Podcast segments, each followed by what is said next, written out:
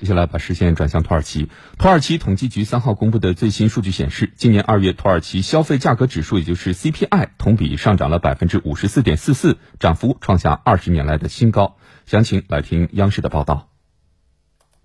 最新数据显示，土耳其今年二月 CPI 同比上涨百分之五十四点四四，环比上涨百分之四点八一。其中，同比增长率最高的类别是交通运输，达到百分之七十五点七五。环比涨幅最高的类别则是食品和非酒精饮品，涨幅为百分之八点四一。除了交通和食品费用大涨，居住成本上涨也是目前让不少土耳其民众头疼的另一个重要问题。在伊斯坦布尔工作生活的伊尔马兹，最近不得不把主要精力都放在了搬家上。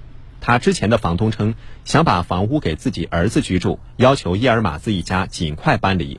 伊尔马兹此前的房租每月为一千一百里拉，约合人民币五百元。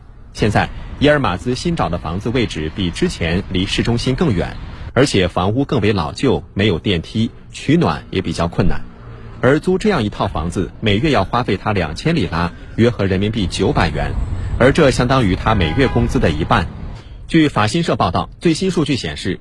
今年二月，土耳其全国平均房租同比上涨百分之六十九，伊斯坦布尔的二月平均房租同比涨幅更是高达百分之八十五。但与此同时，普通上班族的工资上涨速度远远没有赶上房租的上涨速度。今年一月，土耳其普通工薪阶层的工资同比涨幅大多在百分之三十至百分之五十之间。